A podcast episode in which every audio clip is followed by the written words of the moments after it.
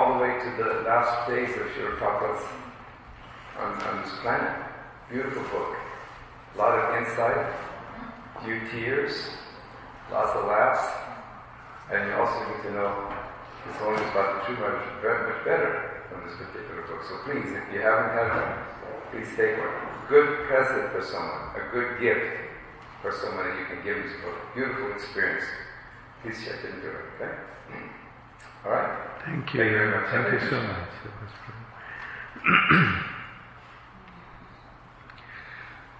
ॐ अज्ञानतिमिरान्धस्य ज्ञानाञ्जनशलाकया चक्षुरुन्मिलितं येन तस्मै श्रीगुरवे नमः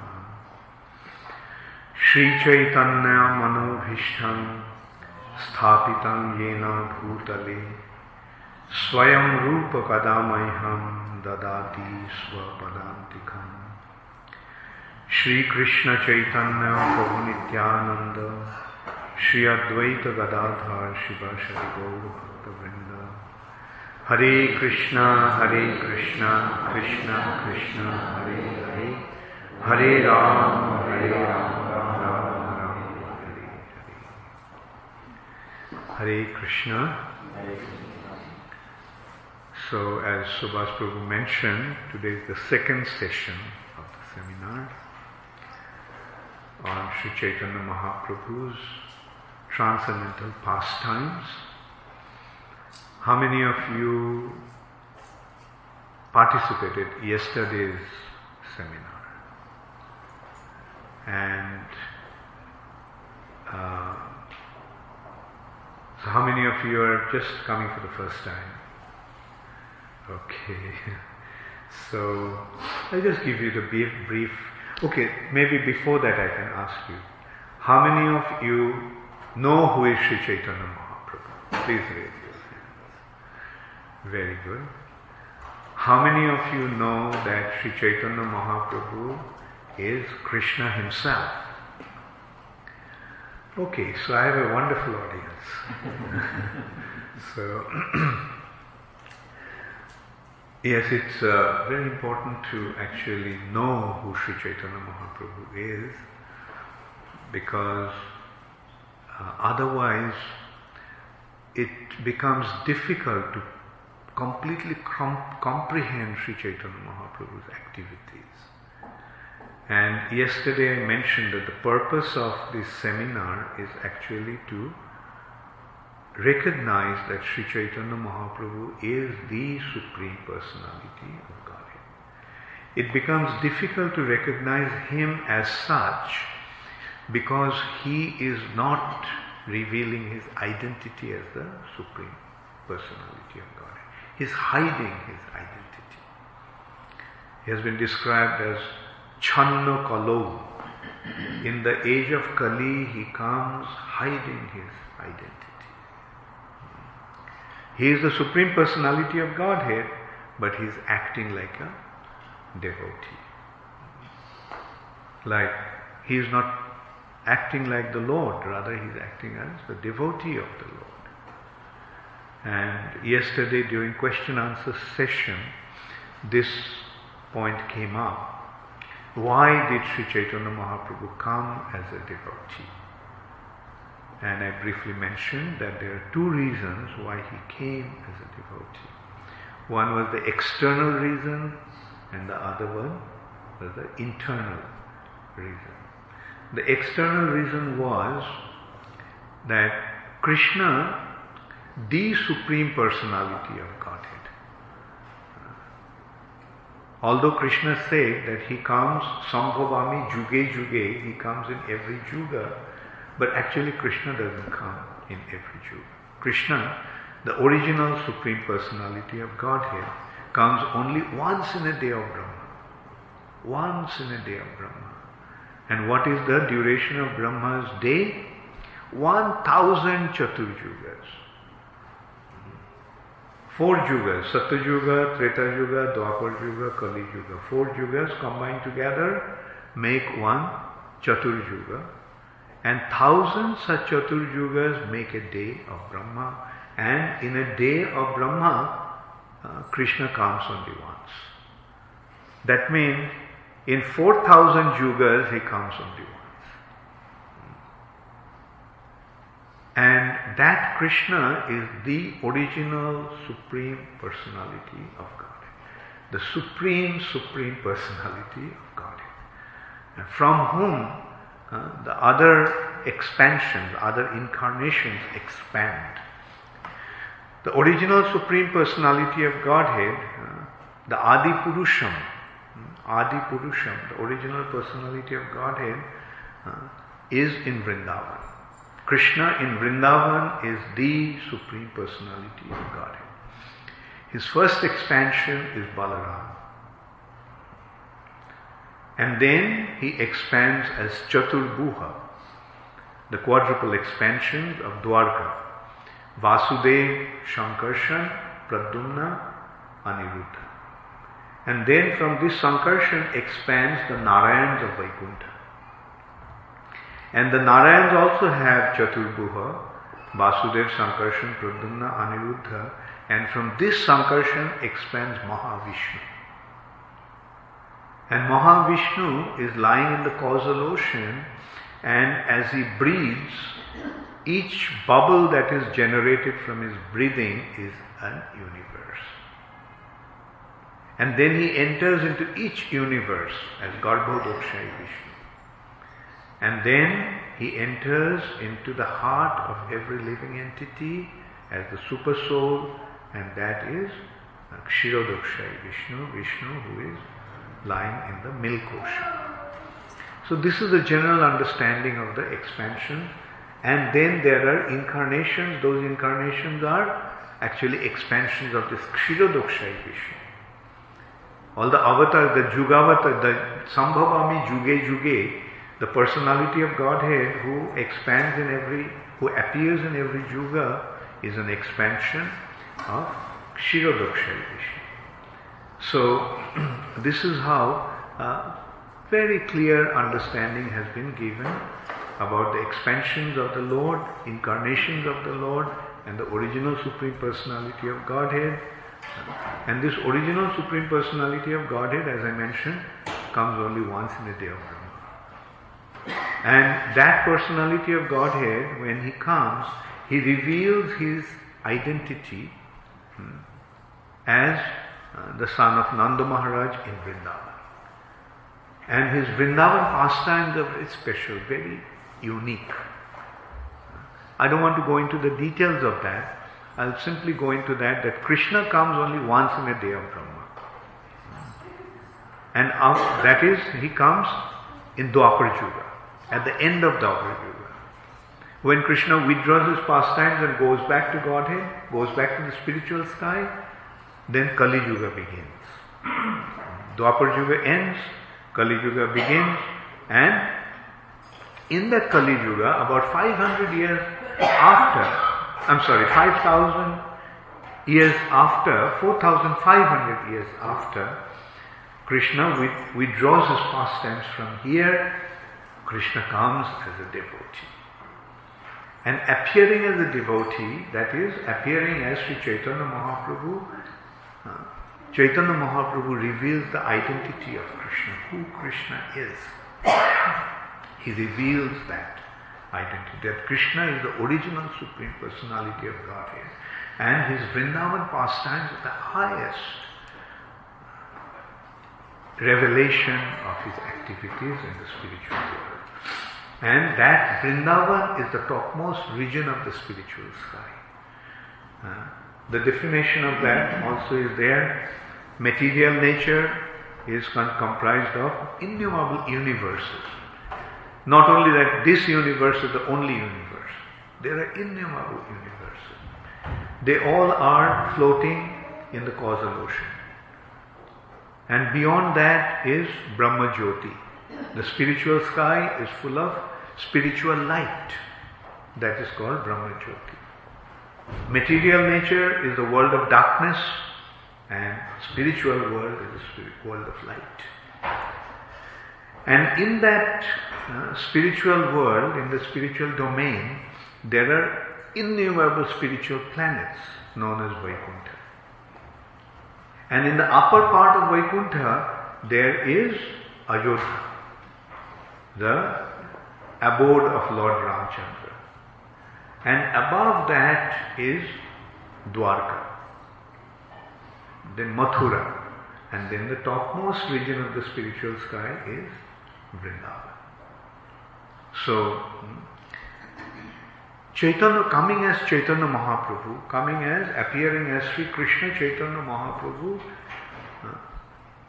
he reveals these secrets, which was otherwise uh, not known. Although in the scripture, in the Srimad Bhagavatam, this has been very clearly described, but it was not revealed. Uh, because people read it but couldn't understand. It. Sri Chaitanya Mahaprabhu actually revealed this spiritual wisdom. And so this is the internal reason, uh, I'm sorry, external reason of Krishna's coming as Chaitanya.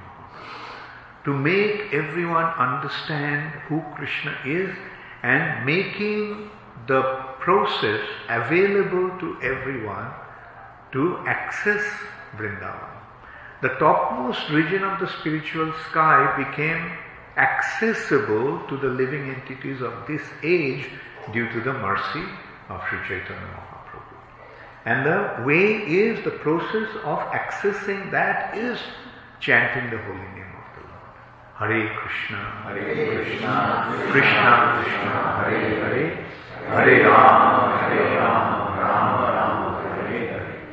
Sri Chaitanya Mahaprabhu actually gave this Maha Mantra, which was the most, what should I say, which was the most preserved secret of the spiritual sky. Unless and until one had the access to Vrindavan, he didn't have access to the Hare Krishna Maha Mantra. And this Hare Krishna Maha Mantra made available to everybody in this age. Uh, Krishna came as Sri Chaitanya. Another important consideration previously, this Vedic culture was available only to the only to the residents of Bharatvarsha, India. But Chaitanya Mahaprabhu made a prediction that this process of spiritual cultivation will be available to everyone all over the world in every town and village. Like 500 years back, he made that prediction when people didn't even know how many continents were there, what to speak of every town and village. People didn't even know how many continents were there. That was before Columbus actually discovered America. At that time, Sri Chaitanya Mahaprabhu made the prediction, and today, uh, what are we seeing? That this Krishna consciousness movement has spread all over the world. And this has happened by the appearance of Srila Prabhupada.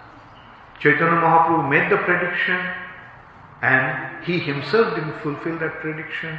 He distributed Krishna consciousness only throughout India and in order to fulfill that prediction, he sent his very, very intimate associate and that is Srila Prabhupada.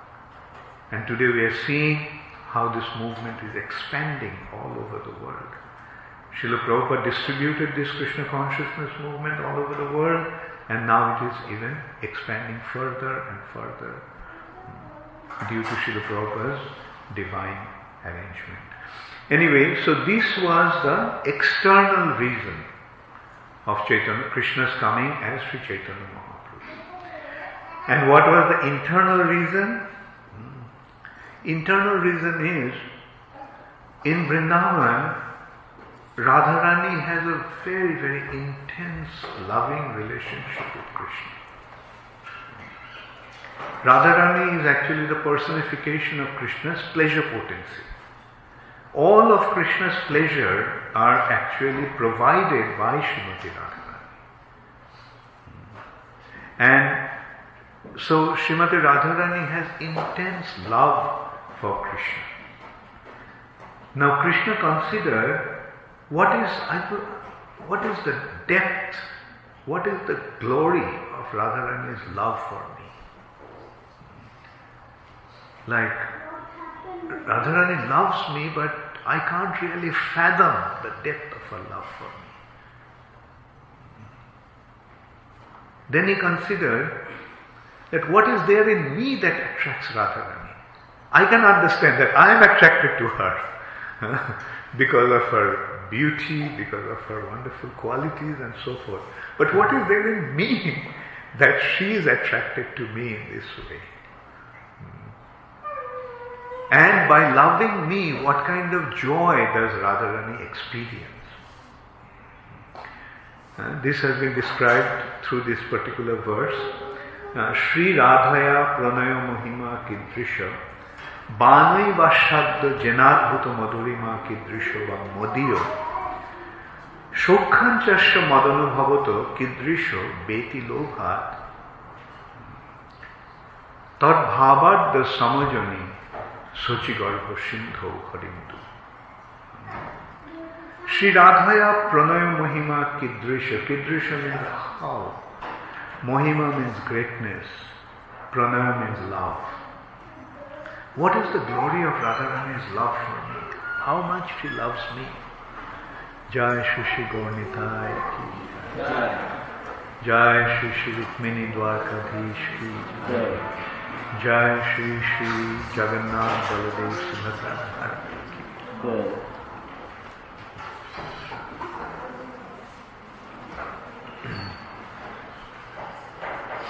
So, and he considered by loving, yeah, uh, Sokhanch, uh, uh, Sri Radhaya Pranaya Mahima Kidrishava Modiya, and uh, so by loving me, what kind of joy does she experience? Sokhanchasya Madanu Bhavata. Uh, by loving me, what kind of joy does she experience? In order to understand these three things, Krishna appeared with the mood of Srimati Radharani. She appear, he appeared with the internal mood and external complexion of Srimati Radharani. And that is Sri Krishna Chaitanya Mahaprabhu. So this was the internal reason. So Sri Chaitanya, Chaitanya Mahaprabhu came as a devotee. As a devotee, he came to let us understand who Krishna is, and as a devotee, by with assuming the mood of Srimati Radharani, he is experiencing the depth of Radharani's love for him. So, now since Krishna appeared as a devotee, not as the Supreme Personality of Godhead, that's why it becomes difficult to recognize Him as the Supreme Personality of Godhead. When Krishna came, we could recognize Him because He is, he is acting as the Supreme Personality of Godhead. When Ramchandra came, we could recognize that He is the Supreme Personality of Godhead. Uh, in this way, all different incarnations of the Lord, uh, their identity is becoming revealed. But when it comes to Chaitanya Mahaprabhu, he came as a devotee. So, although he is hiding his identity, but his identity is becoming revealed by his extraordinary activities. his extraordinary activities. Yesterday we discussed about his activities as a child, his activities as a young man, or prior to that also we saw his activities as a naughty boy, an extremely naughty personality. This is how the Lord is performing his pastimes. And then uh, his, then finally he took the renounced order of life and he left home. He left home, took sannyas and he came to Jagannath Puri.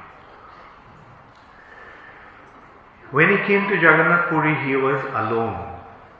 Although he had six other companions with him, they were following him, but they were accompanying him. But he uh, left them behind and he ran towards Jagannath temple. But when he came to Jagannath temple, seeing Lord Jagannath, uh, he fainted. At that time, there was this very exalted scholar who was considered to be the greatest scholar of Vedanta philosophy of that time, Sarvabhauma Bhattacharya. He was there in the temple and he arranged to take care. He was completely unconscious, he fainted. So he arranged to take Chaitanya Mahaprabhu to his house. Then the other companions of Chaitanya Mahaprabhu uh, came there, uh, Nityananda Prabhu, Gadadhar Pandit, uh, Jagadananda Pandit, Brahmananda Bharati, uh, so so they came to Jagannath temple after him. And when they inquired they got to know that uh, there was one sannyasi who came and he fainted and Sarvabhauma Bhattacharya has taken him to his house. And there he also came across another personality who was from Navadvip, the place of Chaitanya Mahaprabhu's earlier pastimes. His name was Gopinath Acharya. So Gopinath Acharya was a friend of Mukunda Datta. So when they saw each other, they were very delighted, very happy to see each other. And so Gopinath Acharya also happened to be the brother-in-law of Sarvabhauma Bhattacharya, whose house uh, he, Chaitanya Mahaprabhu was taken to. So Gopinath Acharya uh, took them to Sarvabhauma Bhattacharya's house and there they found that Chaitanya Mahaprabhu was still unconscious. Actually, this unconsciousness is an is a symptom of ecstasy. Is an ecstatic symptom. When one experiences the ecstasy due to his loving relationship with the Supreme Personality of Godhead, then that ecstasy or the joy of the heart makes the body go through certain transformation. Like, for example, tears come streaming down the eyes, hairs stand on end, body begins to tremble. And so these are the uh, ecstatic symptoms. And there are eight such ecstatic symptoms, and the final one, the ultimate one, is fainting. Due to ecstasy, one just faints. And so that's what happened to Sri Chaitanya Mahaprabhu. So he was uh, still unconscious. But when the devotees started to chant the holy name, uh, he became, uh, he regained his external consciousness. So uh, then Sarvabhauma Bhattacharya made arrangements for them. Now Sarvabhauma Bhattacharya became a little concerned about Chaitanya Mahaprabhu at that time. Because he was a great scholar and he was quite elderly and uh, so he uh, was concerned that this sannyasi is so young.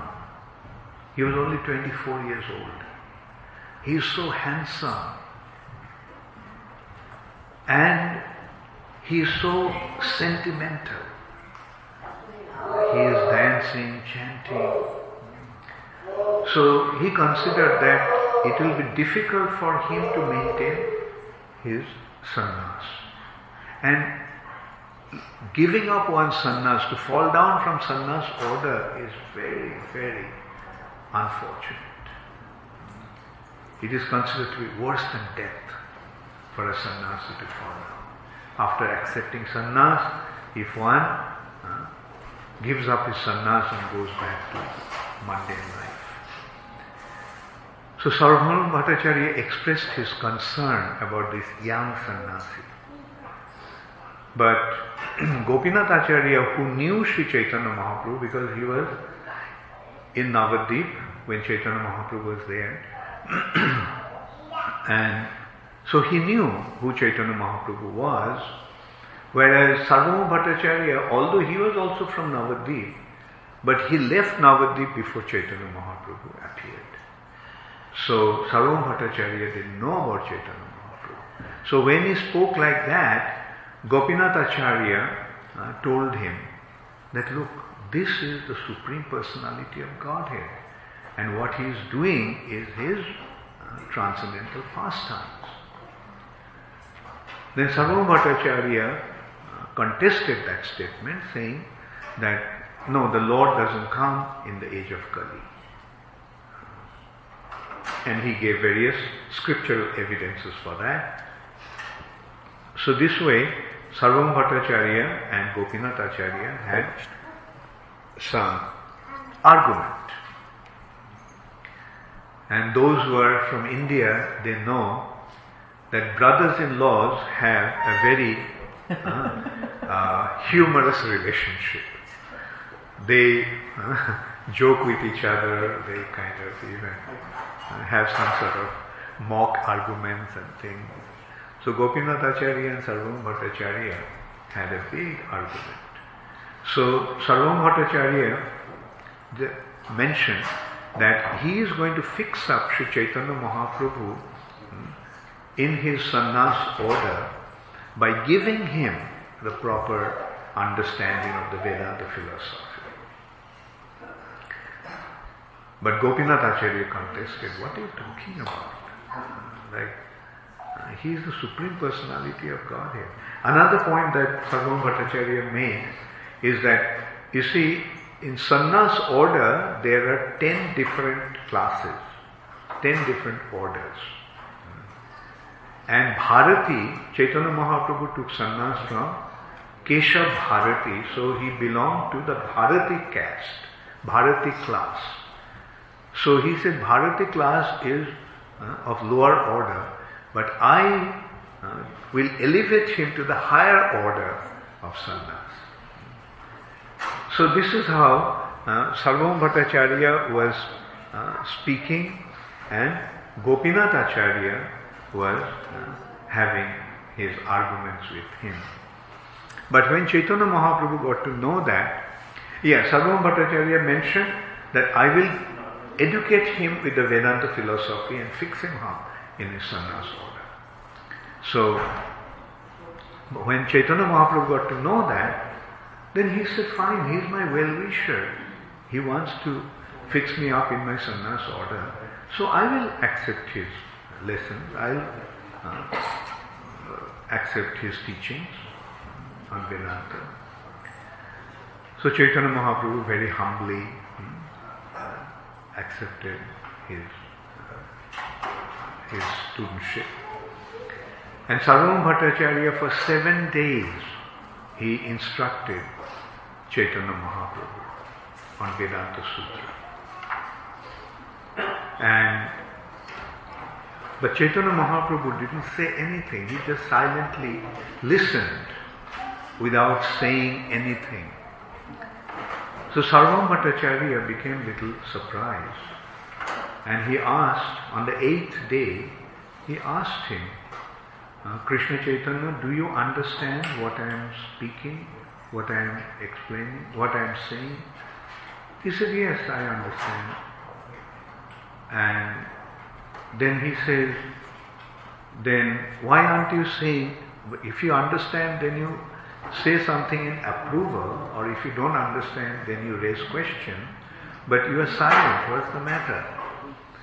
So Chaitanya Mahaprabhu then told him that I understand the, the sutras, the aphorisms of the Vedanta, but I do not understand your explanation, your commentary. Sarvabhauma Bhattacharya said the commentary is meant to clarify the meaning of the sutra. The explanation is there to reveal the meaning of the sutra. Now you are saying that you understand the sutra but you do not understand the commentary or the explanation. Then Chaitanya Mahaprabhu said, Your commentary, your so called commentary, is not revealing the understanding, but it's covering the meaning of Vedanta Sutra, meaning of the sutras. So, Sarvabhauma Bhattacharya was shocked. So, what are you talking about? Like, it is like I am explaining, and then Chaitanya Mahaprabhu said, see, the sutras meaning of the sutras are clear as broad daylight, clear as the midday sun. But your so called commentaries are like cloud covering that sun. So, this is how uh, a kind of a discussion started between Sarvabhauma Bhattacharya and Chaitanya Mahaprabhu.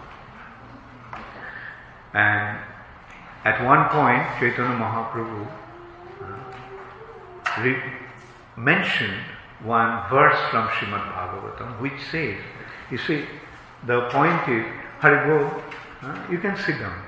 Hare Krishna. You can sit down.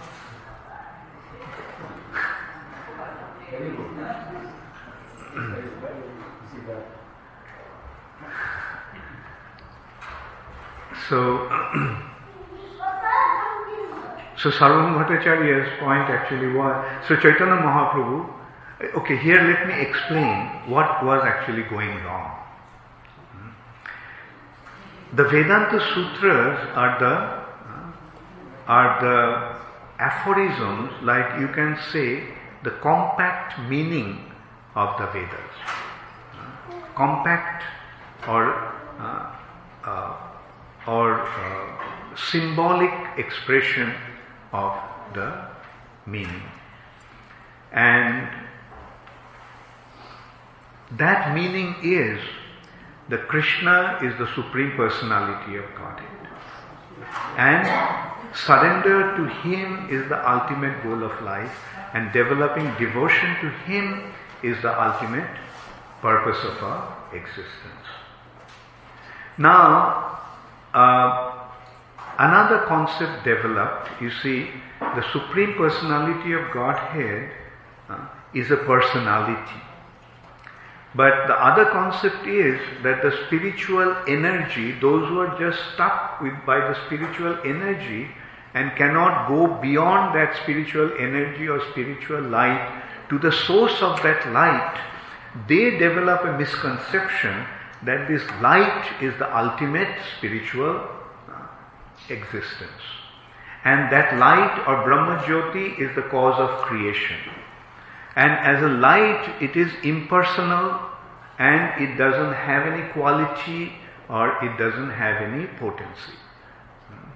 So that is the basic uh, difference of Brahman realization and uh, the understanding of the Supreme Personality of Godhead.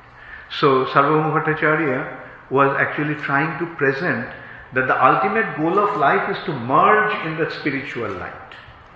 That is a kind of liberation. Hmm. It's a liberation. Like one is, one has gone beyond the material nature and come to the spiritual, uh, uh, unif- uh, pure spiritual uh, uh, uh, merging becoming one with that light. So Chaitanya Mahaprabhu, to contest that, he just made one point from Srimad Bhagavatam, which actually says that those who have achieved that stage, of uh, liberation, becoming totally free from material bondage. They become engaged in devotional service to the Supreme Personality of Godhead. That verse is actually explaining that Atma Ramascha Munayo, Munayo, hmm, the uh, saintly uh, thinkers, the saintly uh, practitioners, becoming free from all material bondage, nirgrantha api. Granthi means bondage, granthi means knot or bondage. So becoming nirgrantha means becoming totally free from all this bondage of material nature. Kudbanti ahaituking bhakting become engaged in unconditional devotional service to the Supreme Personality of God. So his point actually was that you are saying that the liberation in merging into Brahma Jyoti is the goal of life. But it has been seen that personalities who have achieved that stage, even after that, hmm, they have become engaged in devotional service. Example, four Kumaras, hmm, they were in Brahman realization stage. But from that stage, they finally became devotees of Krishna. Another example, Sukadev Goswami. He was self realized and merged into Brahman realization, but eventually he becomes Kurbanti Ahoituking Bhakti, and becomes engaged in unconditional devotional service to the Supreme Personality of Godhead. So, Chaitanya Mahaprabhu actually quoted the verse and told him that, uh, can you please, no, then Sarvabhauma Bhattacharya asked him, please explain this verse. Chaitanya Mahaprabhu said, no, you first explain this verse. what is your understanding of this verse? And Sarvabhauma Bhattacharya was such a great scholar that he gave nine different interpretations of this verse. And then he asked Chaitanya Mahaprabhu, so now you tell me. And Chaitanya Mahaprabhu, without touching all his nine different explanations, he gave 64 different explanations of this now what's the difference? Sarvabhauma Bhattacharya was trying to derive the impersonal meaning from that verse.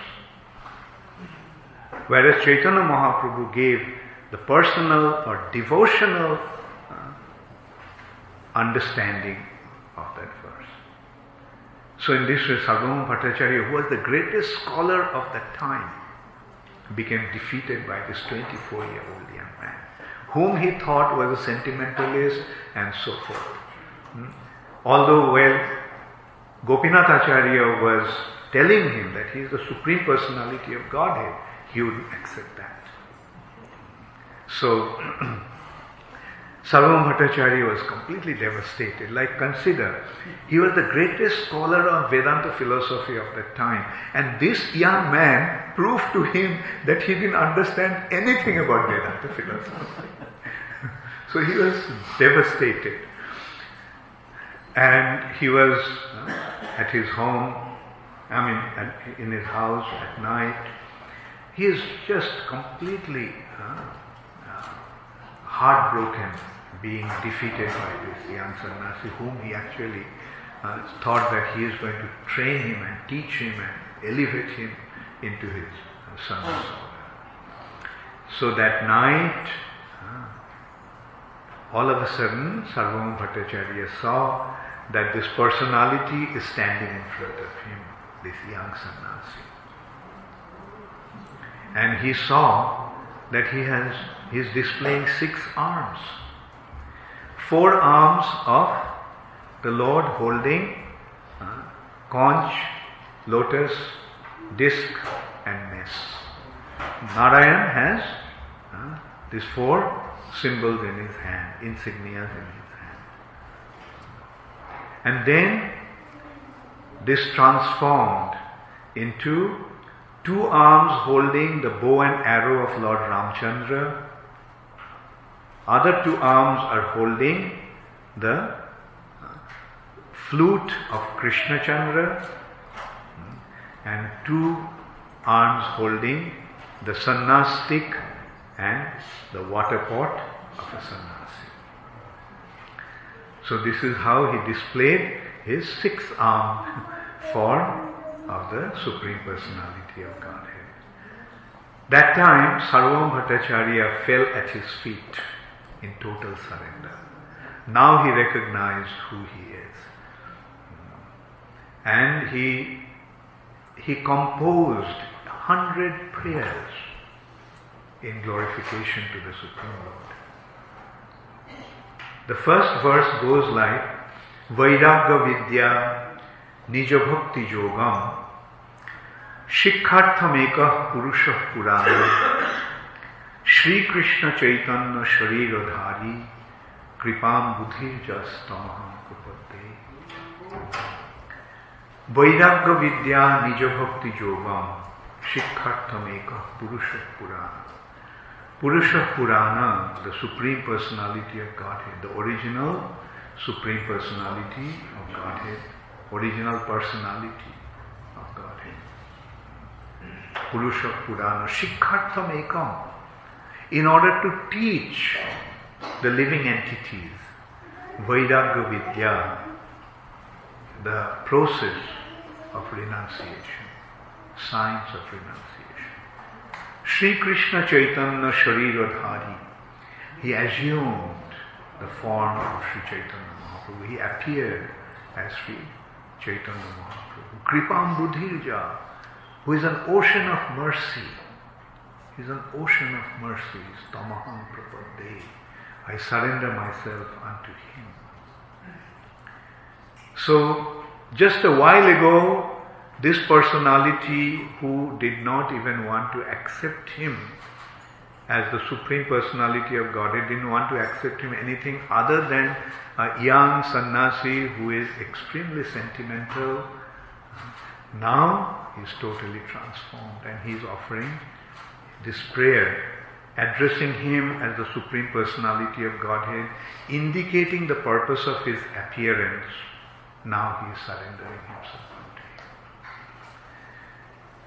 So this is how huh, we can see that the under recognition of Sri Chaitanya Mahaprabhu as the Supreme Personality of Godhead is not just some vain claim like it is some sentimentalists are saying that he is the he is God and so forth. Like we see that the greatest of the personalities. Yesterday I discussed about Keshav Kashmiri. Like the greatest scholar of that time who defeated all the scholars of India and came to Navadip. And Chaitanya Mahaprabhu was just about 14, 15 year old young man, he defeated Keshav Kashmir. Now here we are seeing Sarvabhauma Bhattacharya, the greatest Vedantist, called greatest Vedantist of that time, is now accepting him as the Supreme Personality of Godhead. Initially he didn't want to accept him. And he gave various scriptural evidence. Although those scriptural evidences that he quoted was refuted, was defeated by Gopinath Acharya, but still he wouldn't accept. But now he is totally surrendered to Sri Chaitanya. Now Sarvam Bhattacharya now became a devotee of Krishna, although he was an impersonalist. What do the impersonalists ex- expect? The impersonalists expect eventually to become Narayan themselves. Anyway, it's another, you know, whole lot of misconception. I don't want to get into that. but the this impersonalistic uh, concept was given up by Sarvam Bhattacharya, and now he is totally surrendered to Sri Chaitanya Mahaprabhu. And those hundred prayers are so beautifully describing Mahaprabhu's wonderful appearance and wonderful attributes and wonderful contributions. Then, then after staying in Jagannath Puri for a, for a while, Chaitanya Mahaprabhu decided to travel to South India. And At that time, Sarvabhauma Bhattacharya told him that when you are going to South India, please meet Ramananda Roy. He is a great devotee. Now Sarvabhauma Bhattacharya recognized another devotee whom he previously failed to recognize. He thought he was another sentimentalist. but now he began to realize what a great devotee Ramananda Roy was. And who was Ramananda Roy? Ramananda Roy was the governor of hmm, South India. Not entire South India, mainly Andhra Pradesh area, or today's Andhra Pradesh. That part actually belonged to the king of Orissa, King Prataprudra. And he was a very powerful king. So King Prataparudra's uh, uh, intimate uh, associate was Ramananda Roy, or ap- he appointed Ramananda Roy as the governor. Very exalted position, of course, as the governor of the country. And so Chaitanya Mahaprabhu went to South India, and one day he was on the bank of Godavari river. Jai Shri Shri Gaurnitai ki Jai. Jai Shri Shri Rukmini Dwarkadhish ki Jai. Jai Shri Shri Jagannath Baladev Subhadra Maharani. Shri Prabhupada. So, he was on the bank of Godavari river. He was sitting there chanting. And then he saw a royal personality came to take bath in the river, surrounded by many, many brahmanas chanting the mantras. So this is how, uh, and Chaitanya Mahaprabhu then recognized that this must be Ramananda Roy. And Ramananda Roy also saw this sannyasi on the bank, sitting on the bank of the river at a little distance. And he was awestruck by seeing this sannyasi, and he felt a natural attraction for him. So uh, he just went up to him. So Chaitanya Mahaprabhu asked him, Are you Ramananda Roy? He said, Yes.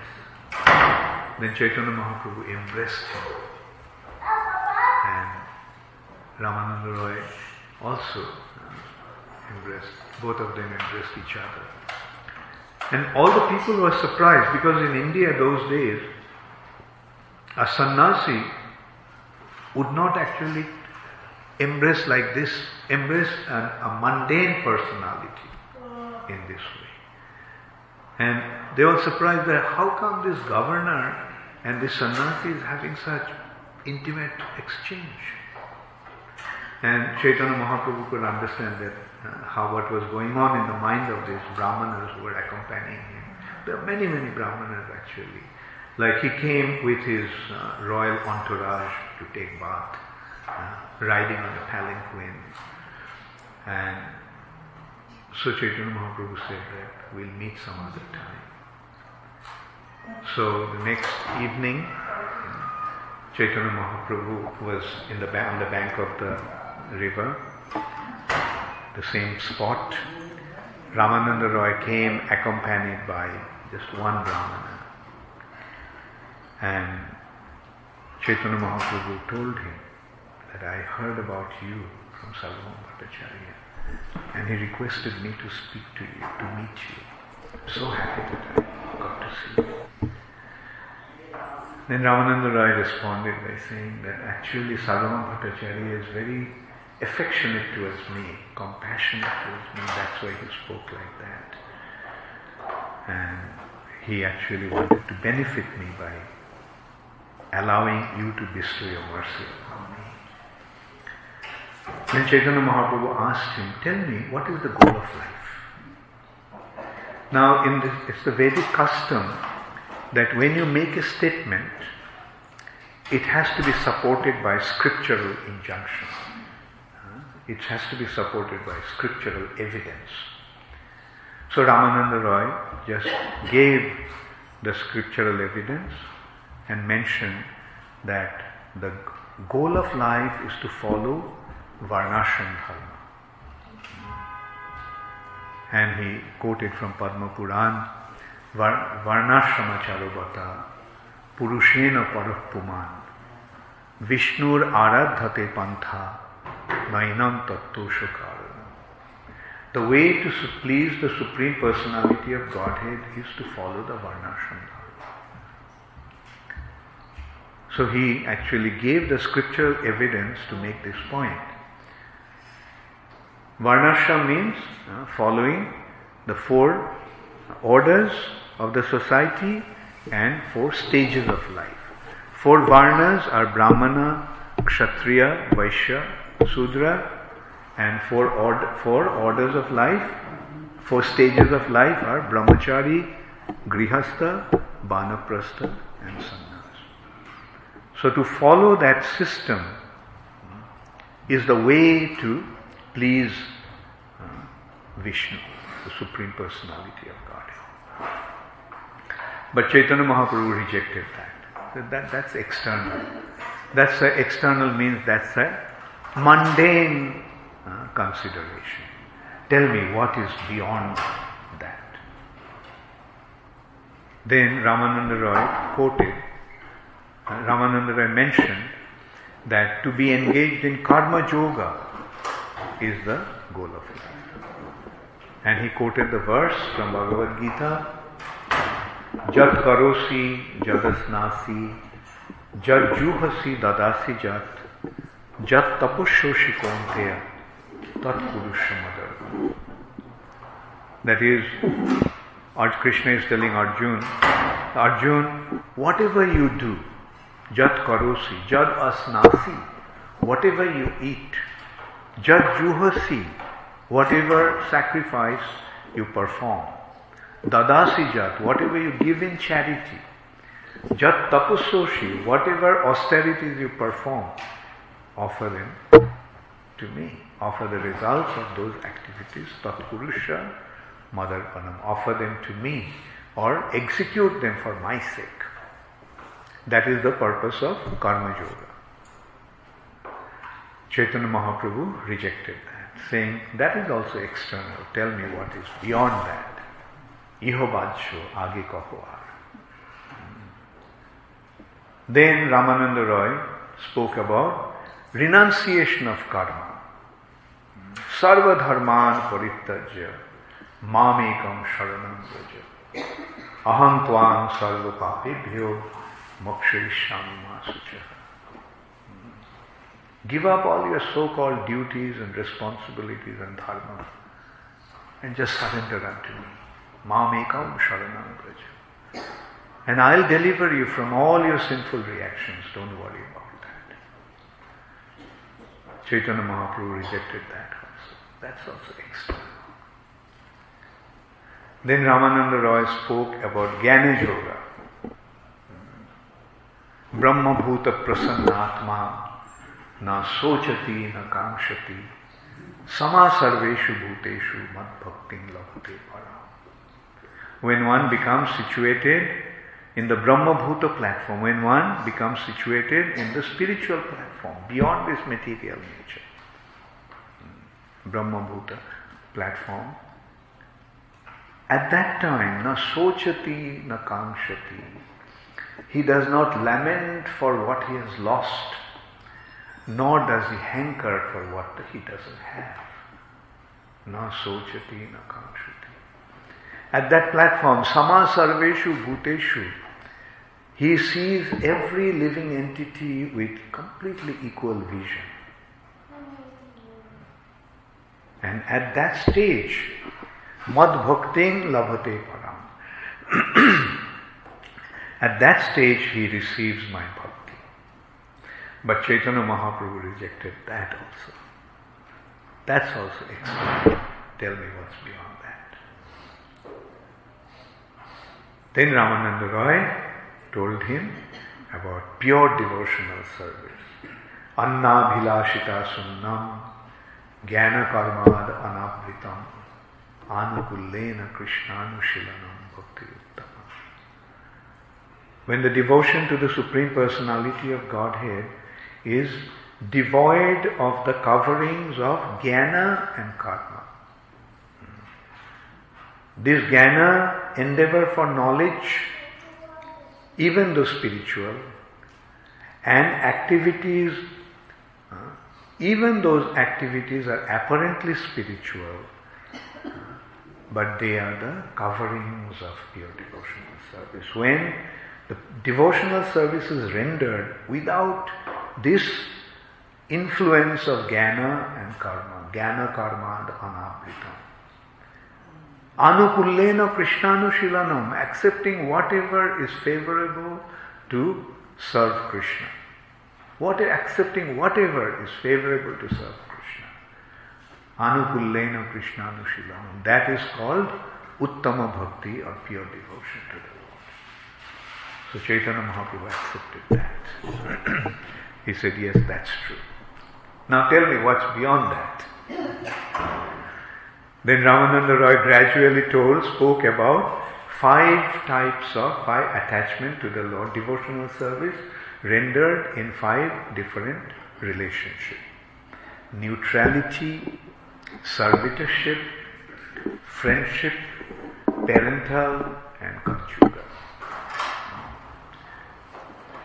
This way gradually, uh, step by step, he went, uh, one after another, to the ultimate point of conjugal relationship with Krishna. The way the gopis of Vrindavan had their loving relationship with Krishna. At that stage, uh, Chaitanya Mahaprabhu told, Tell me what is beyond that. Tell me, not what is beyond that. Please continue what is beyond that. And then Ramananda Rai pointed out that of all the gopis who are related to Krishna in the conjugal loving relationship, Radharani's position is the highest. She is the greatest of all devotees. And this is how, through this discussion, Radharani's position as the highest, as the most exalted of all devotees has been revealed through Ramananda his discussion with Sri Ramananda Roy. So this is how Sri Chaitanya Mahaprabhu uh, established what is actually the ultimate goal of life. To develop loving relationship with Krishna uh, in the highest and most intimate loving relationship. And anyway, so it goes like that, and some more exchanges are there. At that time, Ramananda Rai started to explain what actually happens in that loving relationship and at that time, Chaitanya Mahaprabhu's identity was about to become revealed. because he is rather, he has come with the mood of Srimati Radharani and now it is becoming identified, becoming clear that Sri Chaitanya Mahaprabhu is Krishna himself, assume that mood of Srimati Radharani has appeared. So at that point, Chaitanya Mahaprabhu covered Ramananda Rai says, okay, fine, there's no need to tell anymore. So this is how, uh, through these wonderful pastimes, uh, these uh, Chaitanya Mahaprabhu, uh, uh, Chaitanya Mahaprabhu's identity not only became revealed, but his teachings became established. Now Chaitanya Mahaprabhu was traveling. This time he is going to Vrindavan. And on the way to Vrindavan, he actually came to Benares. Benares actually is the seat of impersonalist sannyasis, Mayavadi sannyasis. And the uh, head of the sannyasis, Mayavadi sannyasis, was uh, Prakashananda Saraswati. Prakashananda Saraswati was very upset with Sri Chaitanya Mahaprabhu. Because he converted Sarvabhauma Bhattacharya, who was the greatest impersonalist of that time, into a devotee. So he was very upset with him. So when Chaitanya Mahaprabhu went to Benares, and this was Krishna Prakashananda Saraswati had thousands of followers. They're all sannyasis, very, very influential individual. And he was blaspheming Chaitanya Mahaprabhu, saying all kinds of things. That he's a disgrace to the sannyas order. He is, uh, instead of uh, pursuing the path of meditation and becoming fixed up in spiritual activity, this person just sings and dances and what is this? Like, and this way he was blaspheming Sri Chaitanya Mahaprabhu. And Chaitanya Mahaprabhu's followers, those who really loved him, they were very, very upset hearing that. And he was, they were feeling that and this person is blaspheming the Supreme Lord. And mainly two personalities who were very close to Chaitanya Mahaprabhu, Tapan Mishra and Chandrasekhara. Chandrasekhar. So they were thinking that instead of hearing the blasphemy about the Lord, it is better to give up our life. Better to give up our life. And so Chaitanya Mahaprabhu is the super soul. So he knew the heart, what's going on. So he made some arrangement. So one day, one Brahmana from Maharashtra who was settled there, he came and invited him to his house. He said, I am inviting all the sannyasis of Benares. Must have been a very wealthy person. So uh, I am inviting all the sannyasis. So please, you also come. So although Chaitanya Mahaprabhu did not accept any invitation from anybody, but this time he accepted the invitation. And he uh, went, uh, he agreed to go there. And when he went there, all the sannyasis were sitting on an elevated uh, platform. And so when one comes, those days people used to walk barefoot. So when they would come to somebody's house, first thing they would do is wash their feet. So Chaitanya Mahaprabhu went there, washed his feet, and sat down there. So seeing him like that, uh, everybody was surprised, like, why are you sitting there? That's an unclean place.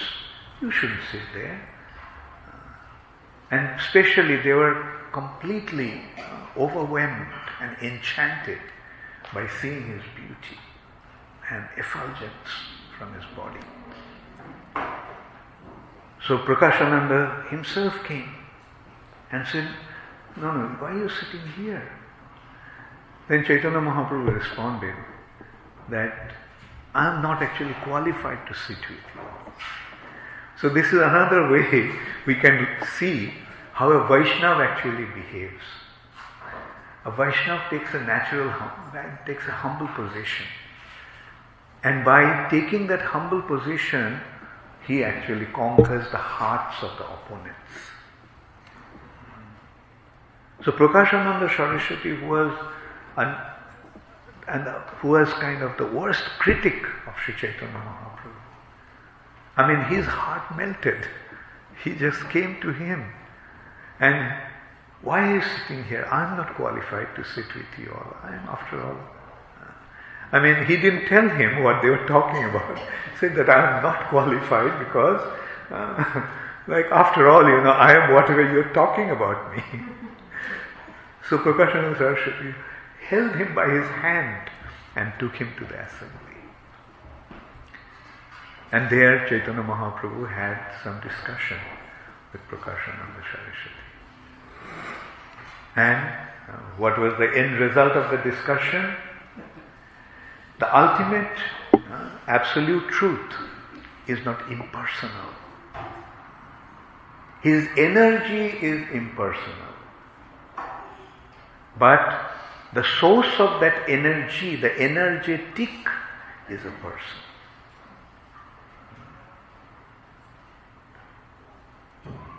Prakashananda Saraswati was defeated. Not only defeated in that sense, now he accepted, yes, I, I understand, I recognize the points that you're making. And as a result of that, the thousands of sannyasi followers that Prakashananda had, they all became devotees.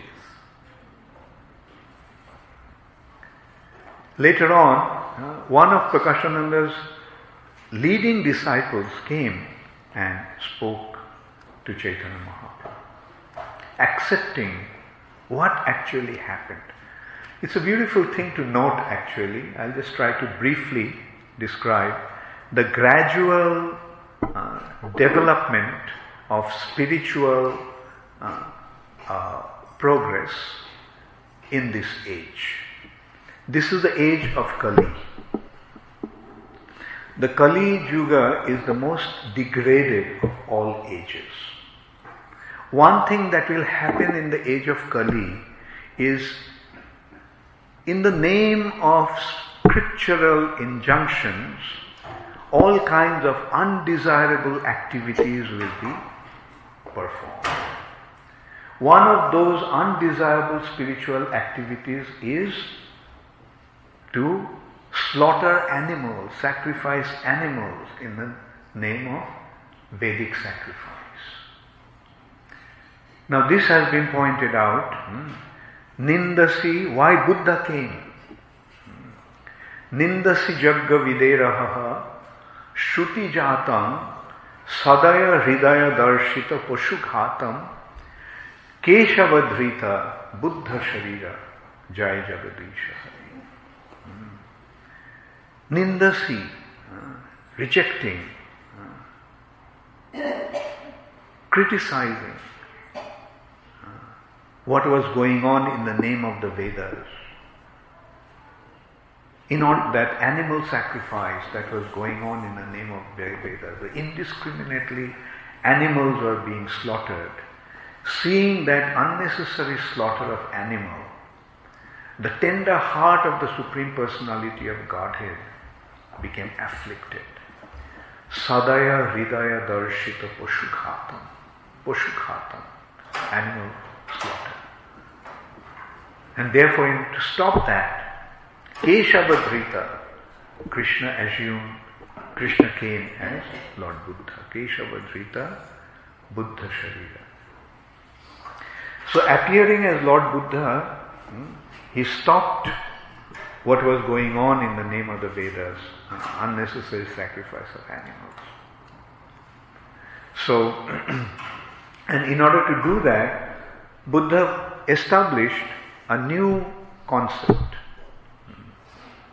a novel concept, that just goal of life is to lead an, uh, an honest and good life uh, and uh, speak the truth, don't hurt anybody, don't harm anybody, try to love everyone, and don't inflict pain on others, and so forth.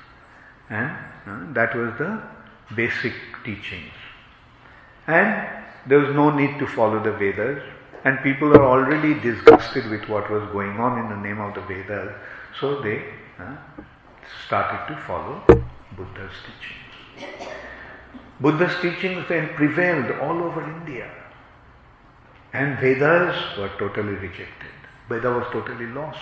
No, hardly anyone was following the Vedas. Only in some remote corners, some uh, some personalities were following the Vedic principles.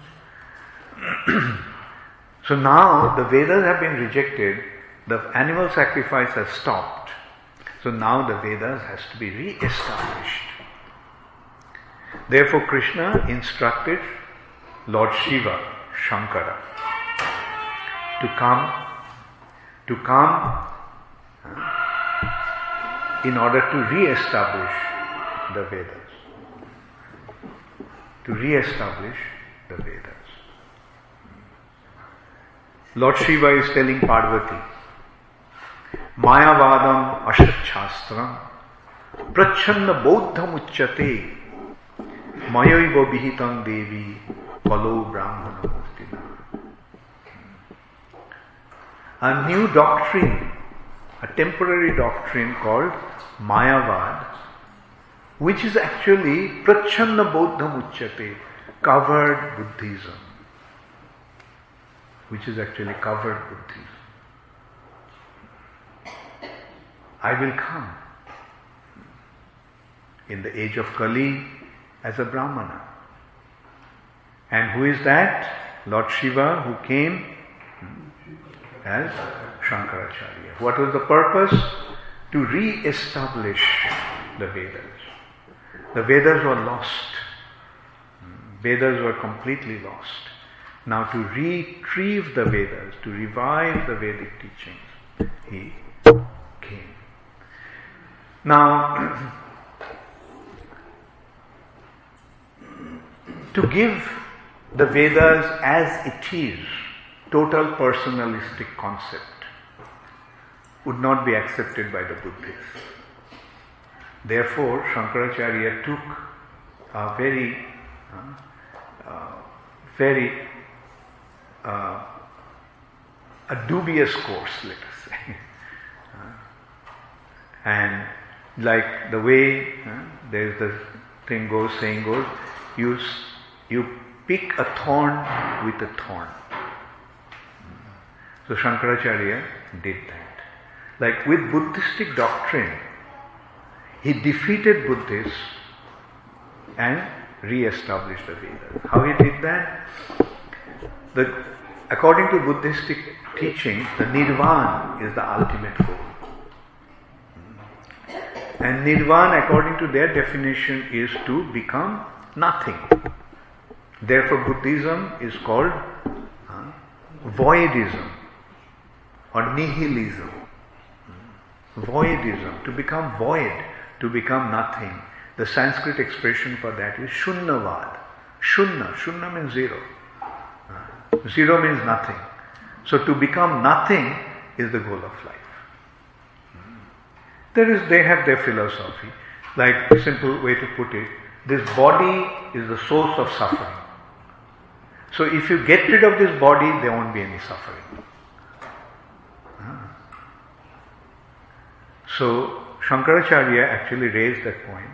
This concept of nirvana is actually a concept from the Vedas. And the Vedic concept of nirvana is not to become nothing, but merge with the absolute. And the absolute is Brahma, and to merge in the Brahma is the, the actual nirvana. So, see the same concept he took, the concept of nirvana, and he pointed out that this understanding of the Vedas it is actually the real understanding of nirvana. And this is how he defeated Buddhism and re-established the Vedas. Now, Shankaracharya uh, made some adjustment to re-establish the Vedas over uh, voidism of Buddhism, and that is called impersonalism. But actual teachings of the Vedas is not impersonal but personal. The Lord is the ultimate uh, spiritual truth or spiritual reality is not the spiritual light or spiritual energy, but the supreme energetic who is the source of that energy, and that is a person. So, so Shankaracharya uh, established that, but then uh, in order to give the proper understanding of the Vedas, Ramanujacharya came. And Ramanujacharya defeated Shankaracharya's impersonalistic concept. Okay, here also, I hope I'm making the point clear. I mean, is it? Uh, okay. Yes, yes, yes, because, yeah. So, you see, uh, Shankaracharya, in order to establish his uh, doctrine or establish his point, he developed a new concept. Remember, he said Ashat Shastram, meaning a novel concept or a temporary concept. And that concept is that uh, he said, you see, Veda's Vedic concept is this material nature is a transformation of the spiritual energy. Spiritual energy, Brahman. Brahman, Parinam. Parinam means transformation. That Brahma, the spiritual energy, became uh, transformed into material. That is the concept of Parinam. But Shankaracharya established a new theory uh, just to convince or defeat the Buddhists. His thing was that this Jagat is false. And the false means it appears to be this way, but actually it is not. Like he takes the uh, concept, Brahma Satya, the Brahma, the spiritual truth, spiritual reality is the truth. And this transform, this Jagat, this material world is false. Mithya. Brahma Satya, Jagat Mithya.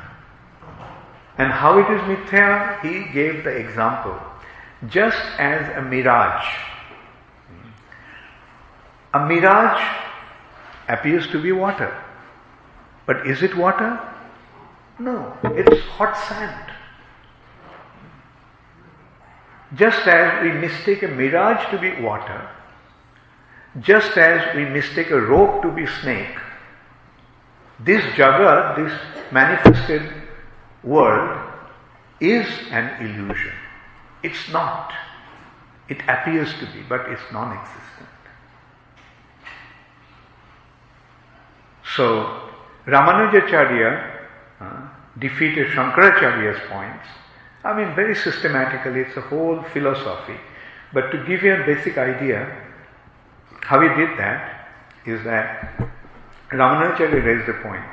Fine, there is no water in the mirage. But somewhere the water is existing, that's why you are mistaking the mirage to be water. Hmm. Fine, there is no snake in the rope. But somewhere the snake is existing, that's why you're mistaking the rope to be a snake. Fine, this is not the reality, but somewhere the reality is existing, that's why you're, you're mistaking this to be uh, real. So this is how over Shankaracharya uh, Kevaladvaitavad, meaning uh, the absolute impersonalism uh, or absolute non-dualism, yeah, absolute non-dualism, he established the theory of Vishishtadvaitavad, uh, the specific non-dualism. And he established that the variety that is existing in this world is the real existence is there in the spiritual. And this is a reflection. This is not illusion. This is a reflection of that spiritual reality. So in this way, Ramanujacharya defeated Shankaracharya's impersonalistic theory or Kevaladvaitavad or Vivartavad or Mayavad and he established the concept of personalism as the concept, actual concept of the Vedas. Then uh, four, three other Vaishnavacharyas came and established the perfect understanding of the Vedas through their their uh, uh, doctrines, like Madhvacharya, Nimbarkacharya, and Vishnu Swami. And then it is like uh, analogy is given in this way that on the field of atheism of Buddhism, covered atheism of Buddhism.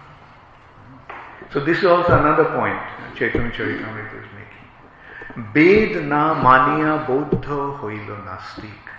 Nastik means atheist. Because the Buddhists are not accepting the Vedas, they don't have the understanding of the Supreme Personality of Godhead. Therefore, it is covered atheism.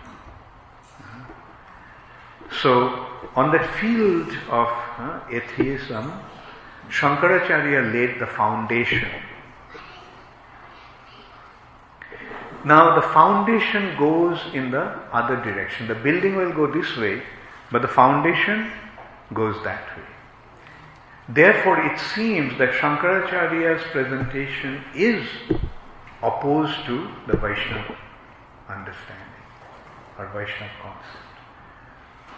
But Prabhupada pointed out that Shankaracharya actually laid the foundation. And then on that foundation, the four acharyas built the temple. Ramanujacharya, Madhvacharya, Nimbarkacharya, Vishnu Swami, the four acharyas built the temple. And in that temple, Sri Chaitanya Mahaprabhu established the deities of Radha Krishna. so this is the total picture uh, of the gradual uh, progression of uh, spiritual spirituality in the age of Kali. If you go to, how many of you have gone to Mayapur? Okay. So in Mayapur, how many of you have gone to Chaitanya Math? Okay. In Chaitanya Math, have you seen the temple? Srila Bhakti Siddhanta Saraswati Thakur established. On four corners of the temple, there are four acharyas.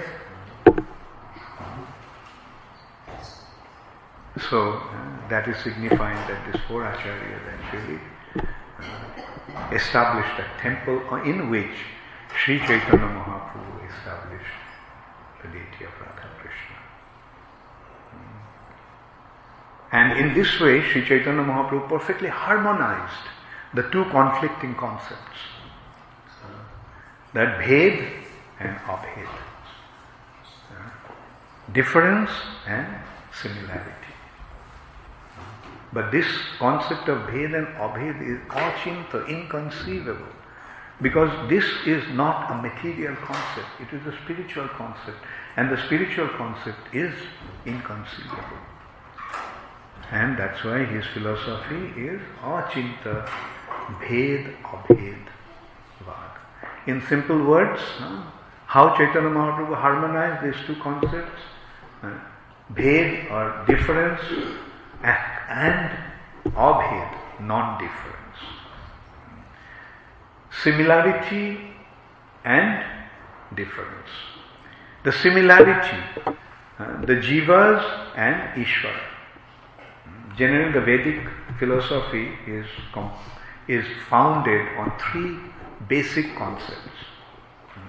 Jiv, Ishvara, the Lord, Supreme Personality of Godhead, Jiva, the living entity, and Prakriti, the nature.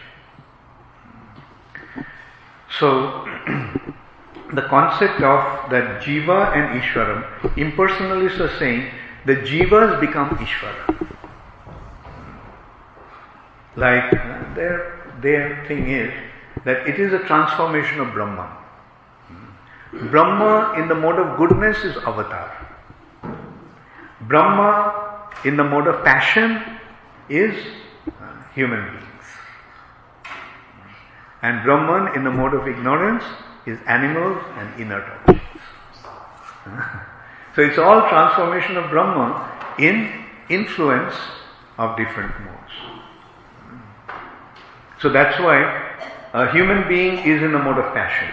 When he transcends the mode of passion and comes to the mode of goodness, he becomes Narayan. so, uh, Chaitanya Mahaprabhu pointed out the jivas are always jivas, part and parcel of the Supreme Personality of Godhead. The Supreme Personality of Godhead is the source of all living entities. And but the, the, the jivas are minute parts and parcels, like sun and the rays. Innumerable rays are coming out from the sun. All the rays are qualitatively one with the sun. But a ray is a ray. Qualitatively one, but quantitatively different. So this is how he established. Another example, there are quite a few examples like that. Anyway, I'll just give two examples and then I conclude. Like another example is a drop of water and ocean. Qualitatively, a drop of water is water, ocean is water. But is a drop same as what ocean? No. Drop is a drop and ocean is ocean.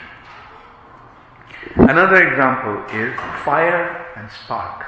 This example is actually very, uh, very uh, uh, prominent or very uh, conceivable.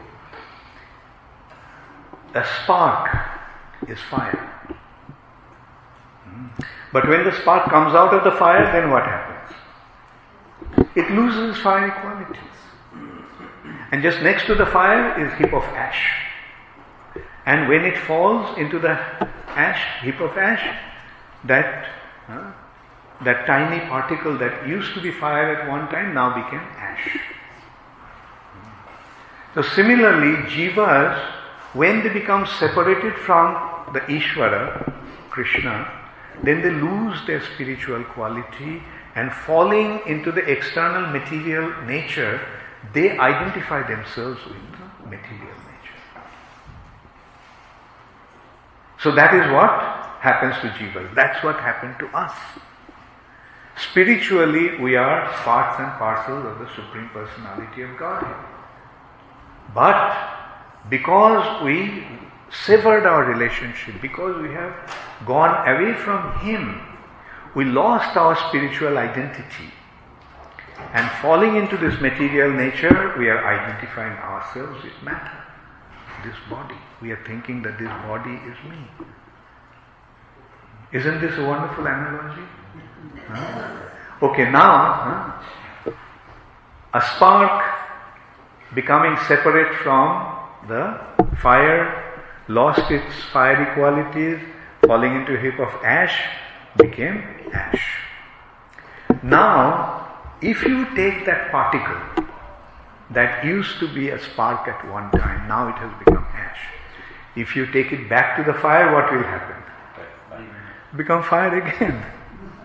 So similarly, when we re-establish our relationship with Krishna, then we again regain our spiritual quality. And that is what we are practicing. By chanting the holy name, we are simply establishing our relationship with Krishna. And by doing that, we are in a process of regain our spiritual identity. But it will happen when we have re-established our relationship with the Lord completely. Now we are moving towards the, the spark, that particle is moving towards the fire. It's now it's a matter of just getting into the fire. And that's how uh, we all are going to regain our spiritual identity. Thank you all very much. All glories to Srila Prabhupada.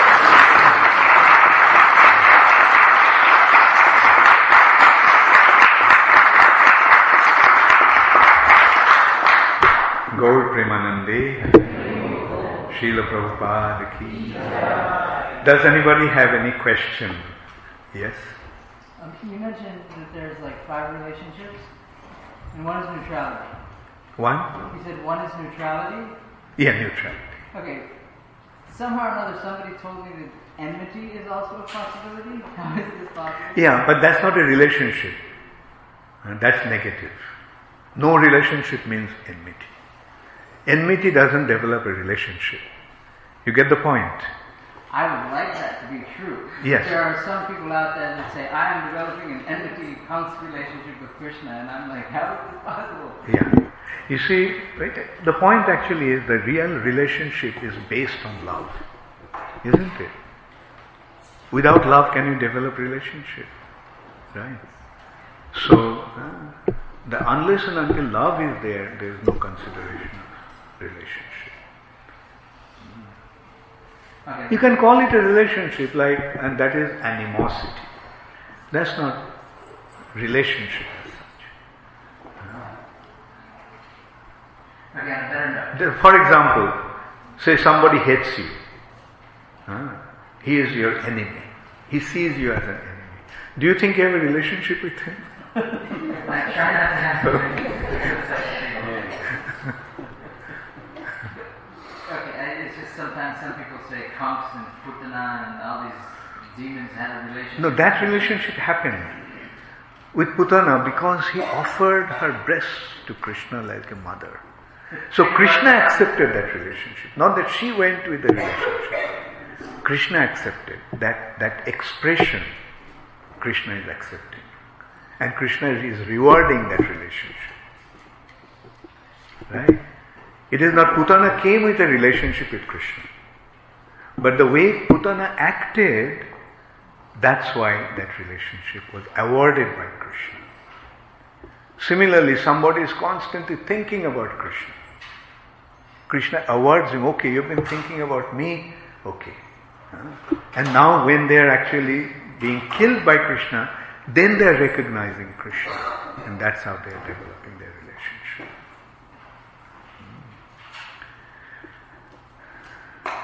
One more last question. Um, I was told that Gadadhar Pandit uh, from the Panchatattva, he is in charge of like Mridanga and beats. Who's in charge of Kartal? I don't know.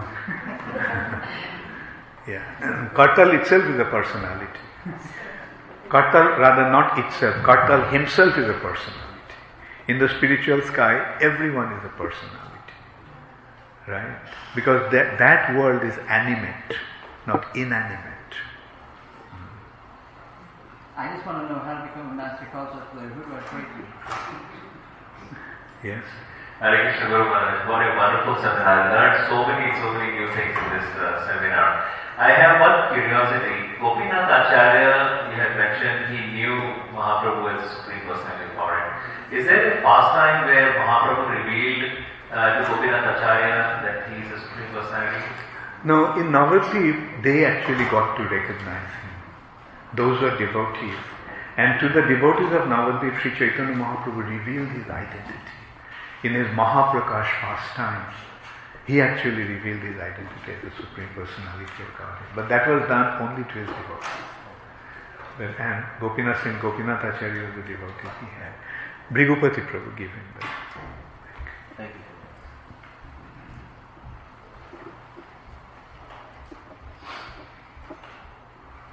Arjun, Lord Chaitanya was here over 500 years ago. Um, he delivered personalities like Sarvabhauma Bhattacharya, Bhaktisananda Sar- Saraswati, as you, as you so nicely described.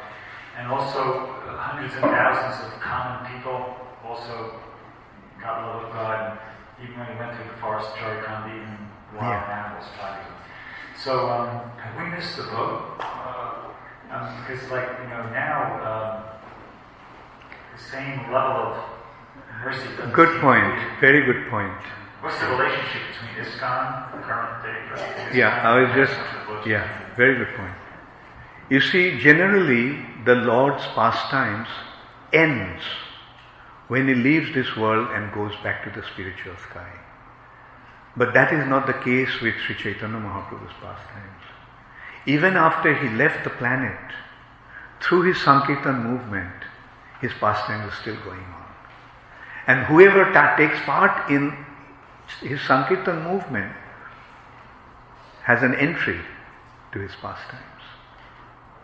Those devotees who are engaged in Sankirtan movement of Chaitanya Mahaprabhu, is,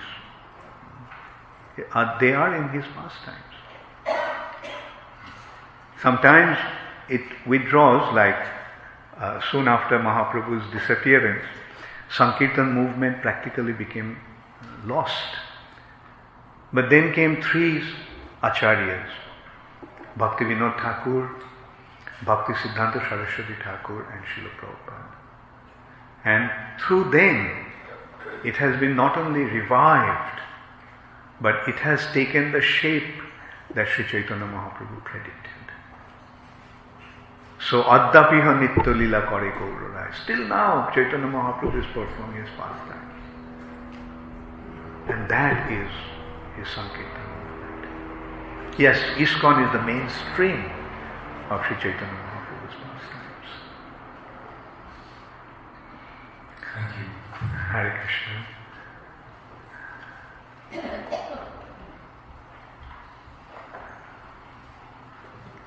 Thank you for a very nice class, Maharaj. I really appreciate it. And I was just wondering, I understand Sri Chaitanya Mahaprabhu did not grant his audience to Maharaj Prataprudra and very easily, as it is uh, looked down upon for a transcendentalist to see a king, uh, a worldly man. My question is, in the Srimad Bhagavatam, we have the example of Shukadeva Goswami speaking with Maharaj Parikshit, and also Narayana speaking with King Prachinabarhi um, on a face-to-face basis. So how how is it that in Chaitanya Mahaprabhu's example, he was not even in Mahaprabhu, he's speaking with Ramananda Roy, who's uh, of course he's a Paramahamsa, but at the same time he can also be seen like as a governor or, or maybe a worldly man even. Yeah. We have to recognize that these are his pastimes. Hmm. Like as you said, the question may arise that why he would not have anything to do with King Prataprudra, won't even allow him his audience. Hmm. Whereas he is embracing Ramananda Roy, another apparently materialistic personality, governor, like a king. So the first consideration is that his, his perception of King Prataprudra initially, he's seeing him as a king. But when he saw him as a devotee, then he had his exchange. So it's not just being a king or pauper. The ultimate consideration is actually devotion. That's what he's establishing.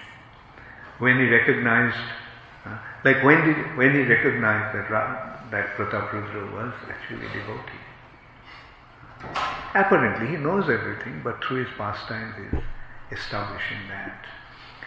And like for example, his heart already changed when he saw that just before Jagannath Chariot Festival, King Prataprudra was sweeping the street. You know, Indian culture those days was so stringent that one order, one class will not execute the order of another class, especially if it's of a lower class. So the sweeping the street is the job of a sweeper who is not even a Sudra, he is lower than a Sudra.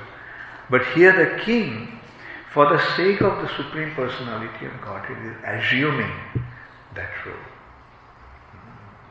Like there are instances, like one king uh, was his daughter was about to get married to the king of Orissa. But when he got to know that the king had been sweeping the street, he refused to offer his daughter to him. so, so that is how stringent, you know, the society used to be at that time. And so that's what Sri Chaitanya Mahaprabhu is pointing out. Another thing is that, as you said, the saintly personalities like Narad Muni, and Sukadeva Goswami, they're going. Uh, their role there is not like that of a sannyasi actually. Their role as a devotee and going to benefit. They're more like rishis and munis.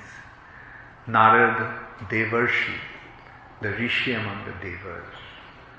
Similarly, uh, uh, uh, like uh, Pulasta, Pulaha, Kratu, Angira. They're rishis, but they're married. Narad Muni, of course, is brahmachari. He didn't get married. So they go. They went to the kings in order to benefit them, advise them. Okay. Yes. Yeah, thank you, Maharaj. Uh, I was also analyzing what you were describing. I was thinking about some of uh, Chaitanya Mahaprabhu's confidential associates. It appears in the beginning, in the childhood pastimes, and later on, they didn't really manifest that um, I say that um, what they what they were in their previous lives, and uh, and sometimes Chaitanya Mahaprabhu point out who they were in previous life. But yet I was thinking there was one devotee, Karikarna, he was actually pointing out that he make a whole book of who were there. So it appears that sometimes Chaitanya Mahaprabhu empowers a devotee to reveal more than himself. Yeah. Yeah, right. It's like, you know, I mean, we have to understand that Kavikarnapur's perception was not mundane but spiritual. With a spiritual sight, he is seeing who is who. That's how he could write a book like that, revealing the identity of all these associates of Chaitanya Mahaprabhu.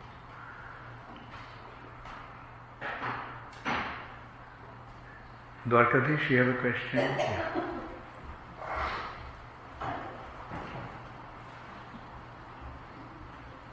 Hare Krishna Guru Maharaj, it was a wonderful and a great class. Thank you very much. Uh, it really enhances, you know, my understanding of Chaitanya Mahaprabhu. Thank you so much. The question was about the uh, Sankaracharya. He was, even though he was uh, preaching the impersonalism, but he was a great devotee. Like he wrote several bhajans glorifying Lord Shri Krishna. So can you please throw some light on that? Yeah. You see, uh, Shankaracharya came to accomplish certain mission. Like the Vedas were lost. Vedas were totally disregarded, hmm, rejected. So now he came to re-establish the Vedas. and in order to do that, he had to do it in a specific way. He couldn't just bring the Vedas and say, Buddhists, okay, you have to accept it. Then they would have said, you know, if he presented the Vedic doctrines the way it is, as it is, the Buddhists would have taken that is your way of thinking. I have nothing to do with that. But you know, like he could challenge them on that basis of Nirvan concept. And he presented it in such a way that were, that they were forced to accept. They couldn't deny. Right? Actually, Shankaracharya went from place to place and defeated one after another Buddhist scholars. And that is how actually defeated Buddhism. And those days there was one concept that if you are defeated, then you have to accept that doctrine. So this is how Shankaracharya actually converted all the Buddhists into his accepting his doctrine. Okay, now to make that point clear, there is a statement in Chaitanya Charitamrita. It has actually described how Shankaracharya, uh, like, Baj Bhranto Boliteho Uthailo Vibad. He raised a quarrel, Shankaracharya, saying that Vyasdev is mistaken. right? Because, you know, they, established the Parinambad and he is establishing Vivartavad.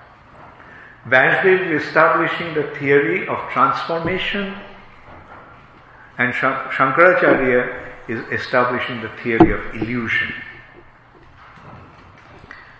And then it is, you know, like it's a heavy statement, you know. Like, I mean, Shankaracharya is saying that Vyasdev is wrong.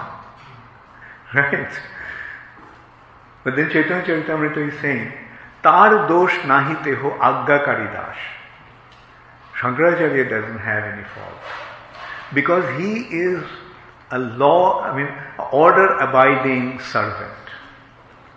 He's an order abiding servant. The Lord told him, do this, and that's why he did that. তার দোষ নাহি তেহ আজ্ঞাকারী দাস মায়াবাদীর ভাষ্য শুনিলে হয় সর্বনাশ but if you accept the theory of Mayavadi, you are doomed. so don't, don't uh, develop any misconception about Shankaracharya. Prabhupada so many times pointed out, Shankaracharya is our Acharya. Shankaracharya is our Acharya. And that has been established. Shankaracharya is our Acharya, but his action appears to be contradictory because he is laying the foundation. And the foundation is going, apparently going in the opposite direction, but it is on the foundation that the structure is resting. If Shankaracharya did not re-establish the Vedas, how could the Vaishnavacharyas have established their theories? Okay, so you have a question? Okay. Oh yes.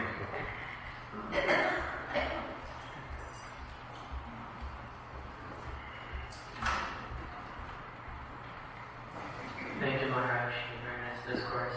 Um, I just had a question as far as um, it was explaining how these different, how Buddha, Shankaracharya, and then Ramanuja how it goes in succession. And then there's the four different acharyas, such as Ramanuja, Madhava, Nimbarka, and Vishnu Swami, who have uh, like established a temple together. And then Lord had established Radha deities within that temple. But um, I read also within, I think it was the Chaitanya Charitamrita, the Chaitanya Bhagavat, that um, anybody who doesn't accept Lord Chaitanya as the Supreme Personality of God himself is to be considered uh, an atheist. And there's um, different sampradayas that are also um, within uh, Vaishnavism. So I was wondering how exactly that can be seen and properly. Yeah, Chaitanya Charitamrita, actually it's Chaitanya Bhagavat, not Chaitanya Charitamrita. Chaitanya Bhagavat is giving the example. Just as Shishupal and Jarasandha accepted Narayan, they worshipped Narayan but did not accept Krishna. Therefore they became demons. Similarly, if somebody accepts Krishna but doesn't accept Chaitanya Mahaprabhu, then he can also be considered in the same category. But here you have to understand that you know they are not contradicting contradicting Chaitanya. They are not like like Shishupal and Jarasandha were inimical to Krishna. But these other sampradayas, as you have mentioned, they are not inimical to Chaitanya Mahaprabhu. As a matter of fact, Chaitanya Mahaprabhu included all these four sampradayas. Taking two aspects from each sampradaya, he actually made his presentation. So he included all the four sampradayas. So four sampradayas are very much with us. And maybe right now the proper propagation and awareness hasn't been established, and that's why uh, it is not so well known to them. But in course of time it will happen, like it happened recently. Ramanuja Sampradaya uh, accepted Sri Chaitanya Mahaprabhu. Some of the Madhva Acharyas are accepting Sri Chaitanya like Pejawar Swami. They are very great admirer of ISKCON activity. Okay. Yes. When you said that Shankaracharya um, defeated a lot of the Buddhist scholars, um, that doesn't mean that he completely eradicated the entire um, religion of Buddhism, because there are still few um, people who believe in Buddha today. And. Yeah. The thing is that those who are believing, do they really understand? They are rather following Buddha just as a fad, as a fashion. Right? They don't really follow Buddha as such. Because, you know, his doctrines are, uh, more kind of acceptable by them, they're saying that we are following Buddha. But actually, they are not following our Buddha. Okay. yes? Thank you. Thank you, Maharaj, for that mercy your time. Uh, actually, it's my question about uh, gratitude uh, with, for the uh, vision. Uh, really help me understand um, when Vishnu was in the ocean, when he explained the details of Vishnu, the initial bubbles, it, it really gave me a, a an understanding of how much in darkness we really are, even as a, a true light, and uh, how it's absolute that if we drink to try to purify it, it doesn't affect them. You um, and how, uh, although Lord Chaitanya applies it to the experiment, it helps me understand more of what is true, absolute, and power. Oh, thank you. Thank you. you have a question?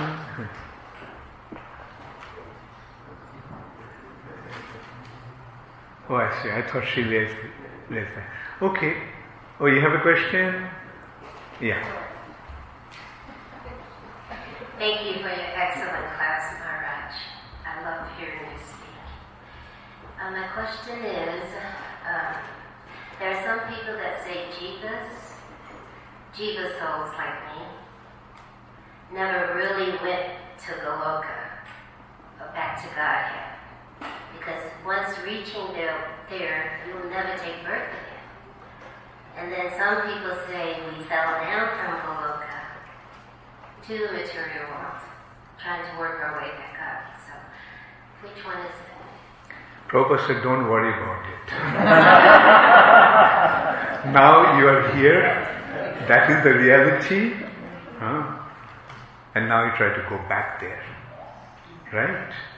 Why waste your time? Why should you waste our time trying to figure out something that we'll never be able to figure out? Right? Like what came first, egg or the chicken? Can you answer that? I could, but I won't. anyway, thank you. And then recently it was the um, appearance or disappearance of Madhvacharya or Ramanujacharya. Ramanuja Acharya. And that was the sect in India from Ramanujacharya. And they said that Srila Prabhupada Yeah, is established the Acharya for this age. yeah, And yeah. that's Mm. Thank you. no, thank you. My, my, my question is in respect to Srila Prabhupada, because you brought a very good point that um, Chaitanya Mahaprabhu's mission is continuing through the last three acharyas and obviously through ISKCON. When I meet a lot of people in the congregation office, there's a lot of debate that, that uh, arises because they say, because we are following what Srila Prabhupada has told us. And their, their take is generally, how do you know that Srila Prabhupada knew everything? Srila, how do you know Srila Prabhupada? That, that Srila Prabhupada knew everything because they may be following some other sampradaya, they may be following so many gurus as we know, there's so many. So when, when we are speaking with them in the congregation office, obviously we are, we are presenting things in light of what Srila Prabhupada has written in his books and what has been instructed to us. However, their argument always is, how do you know that Srila Prabhupada did not miss a point? Because what I understand from my guru or from where I am going is, is different. So I just wanted to get some guidance from you. How do we tackle those types of Okay, I mean, if somebody asks me that question, my answer will be I don't care whether Prabhupada knew everything or not, but I know one thing that Prabhupada knew Krishna. And that's what Prabhupada gave.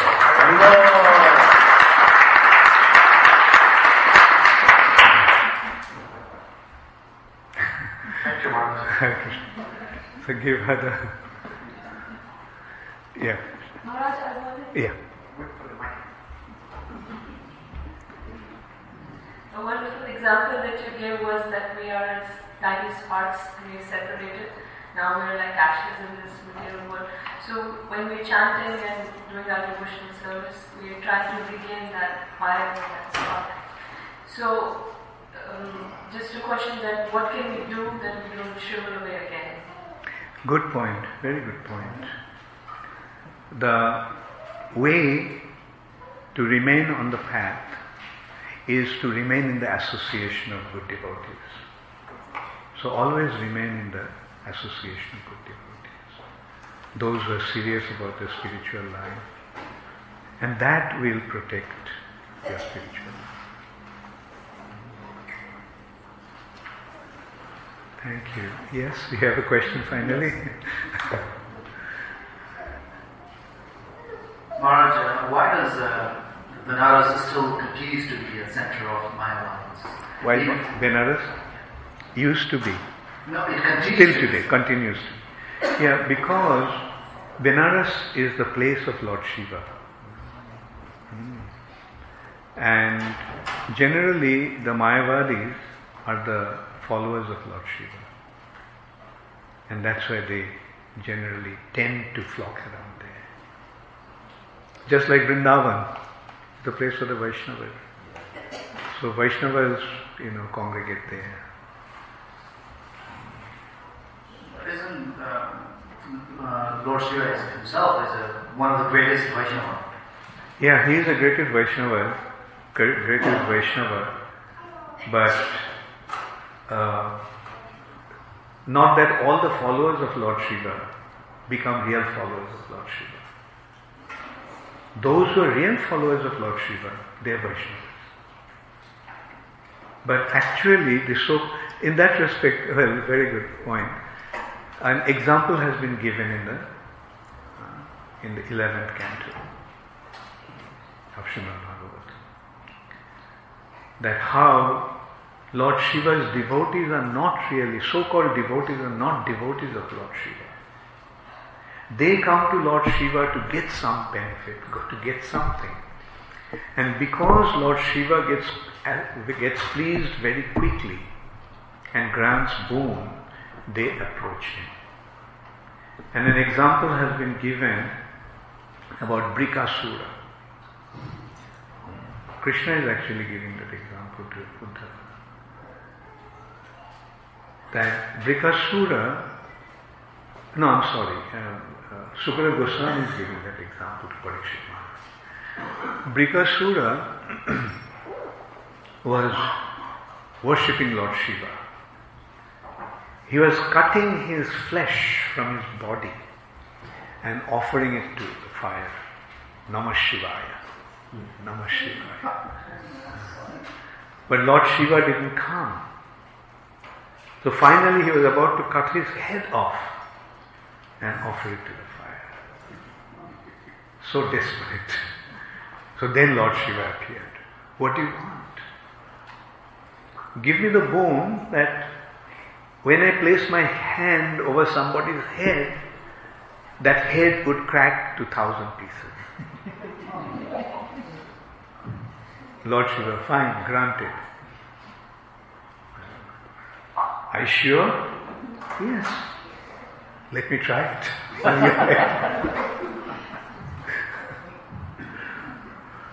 and Lord Shiva felt that now he is in danger, so he ran. And finally, you know, Krishna took pity upon him, seeing him in that condition. Krishna appeared as a little boy and came on the way of Brikasura. Why are you run- running like this, man? See, the Shiva, I'm trying to catch him because he gave me a boon that whosoever I place my ha- hands on, his head would crack in thousand pieces. So I wanted to try on his head, but uh, he is running. So I'm just trying to catch him. He said, Did he really say that? How can anyone give such a boon? And don't you know that Shiva, after he had this encounter, after he thing encounter with these uh, rishis and devas in Daksha's Yajna, he had been cursed that his his ben- benediction, his bones will never work. He just lied to you. See, put your hand on your head and see what happens. he put his hand on his head and it cracked into thousand pieces. So the point he's making is this apparent followers of devotees of Lord Shiva are not really devotees. Devotion means love, an expression of that love. But they just approach him just to fulfill some of their, you know, in, intensely materialistic desire. Now, may I ask one more question? Yeah. Um, I remember Prabhupada in one of his lectures said, he mentioned that the world was Vedic. The world was at one point Vedic, right? So it seems that there's a slow, slow erosion of Vedic system throughout the world. Why is not another Sri or uh, some to come along in other the world where to reestablish the Vedic principles, in the Vedic systems? Well, Vedic principle has been established in the most perfect way by Srila Prabhupada. What is there any need for any other thing? Like Krishna consciousness is the ultimate conclusion of the Vedas. And those who are following that, they are actually the real followers of the Vedas. Hare Nama, Hare Nama, Hare Nama, Eva Kevalam, Kalo Nasteva, Nasteva, Nasteva, Thank you very much. Okay, I'll end now. Thank you all very much.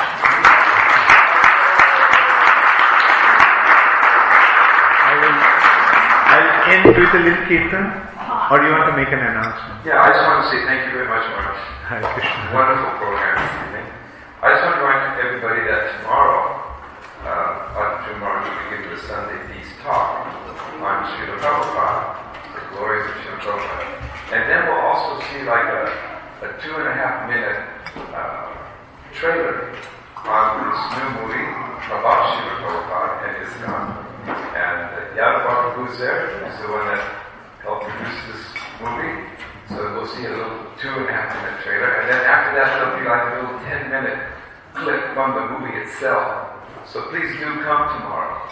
Uh, this will all begin at 4.30 p.m. until 5. We'll have the kirtan and then Bhakti Swami will give a nice talk on Srila Prabhupada and then we'll slip right into the trailer and into the 10 minute clip. So please do come. Alright? And one last thing too is that, as you see, we do have some books here. Uh, this is written by His Holiness Bhakti Maharaj, uh, Ocean of Mercy, beautiful book.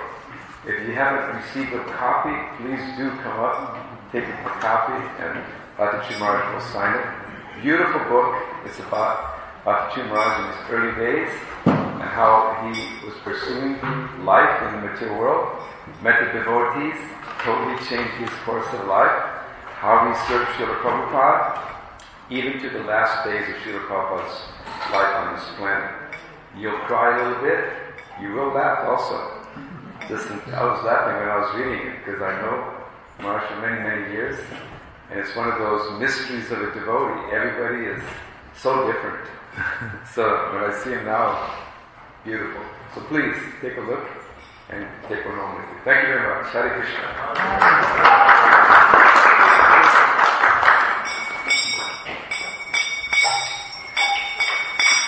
Hare Krishna, Hare Krishna, Krishna, Krishna,